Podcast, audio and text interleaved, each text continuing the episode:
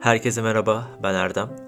Size bugün Osmanlı zamanından günümüze kadar gelen yeniden doğuşun bir hikayesini anlatacağım. 2. Abdülhamit 1887 yılında Japonya İmparatoru Meiji'nin akrabası Prens Komatsu Akihito'nun bir savaş gemisiyle İstanbul'u ziyaret etmesinin ardından Japonya'ya bir heyet gönderilerek iade ziyaret yapılmasını emretmişti. Gemi 2. Abdülhamit'in Japonya İmparatoruna mücevherli imtiyaz nişanı ve diğer hediyeler götürecekti. Bu uzun seyahati gerçekleştirmesi için donanmanın elinde bulunan Ertuğrul Fırkateyni görevlendirildi. Ertuğrul Fırkateyni'nin başına gelenleri hikayesini belki biliyorsunuzdur. Bunu başka bir podcast'te anlatacağım. Konumuz şu an Ertuğrul Fırkateyni değil, Fırkateyni'nin kaptanı Ali Bey.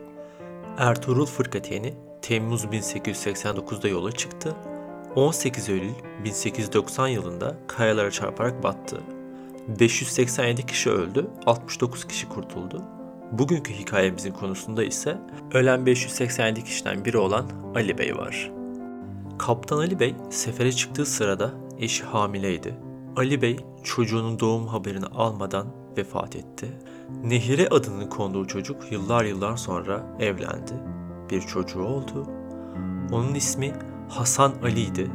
Hasan Ali Yücel. evet, e, dönemin Milli Eğitim Bakanı ve köy enstitülerin kurucusu Hasan Ali Yücel. Hasan Ali Yücel'in sonra bir oğlu oldu. İsmini Can koydular. Can Yücel, şair Can Yücel. Can Yücel'in ise bir kızı oldu. İsmini Su koydular.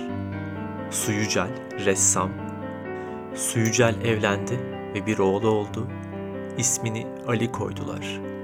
Yani Ertuğrul Fırkateynimizin kaptanı suda boğuldu ama yıllar yıllar sonra sudan dünyaya yeniden geldi.''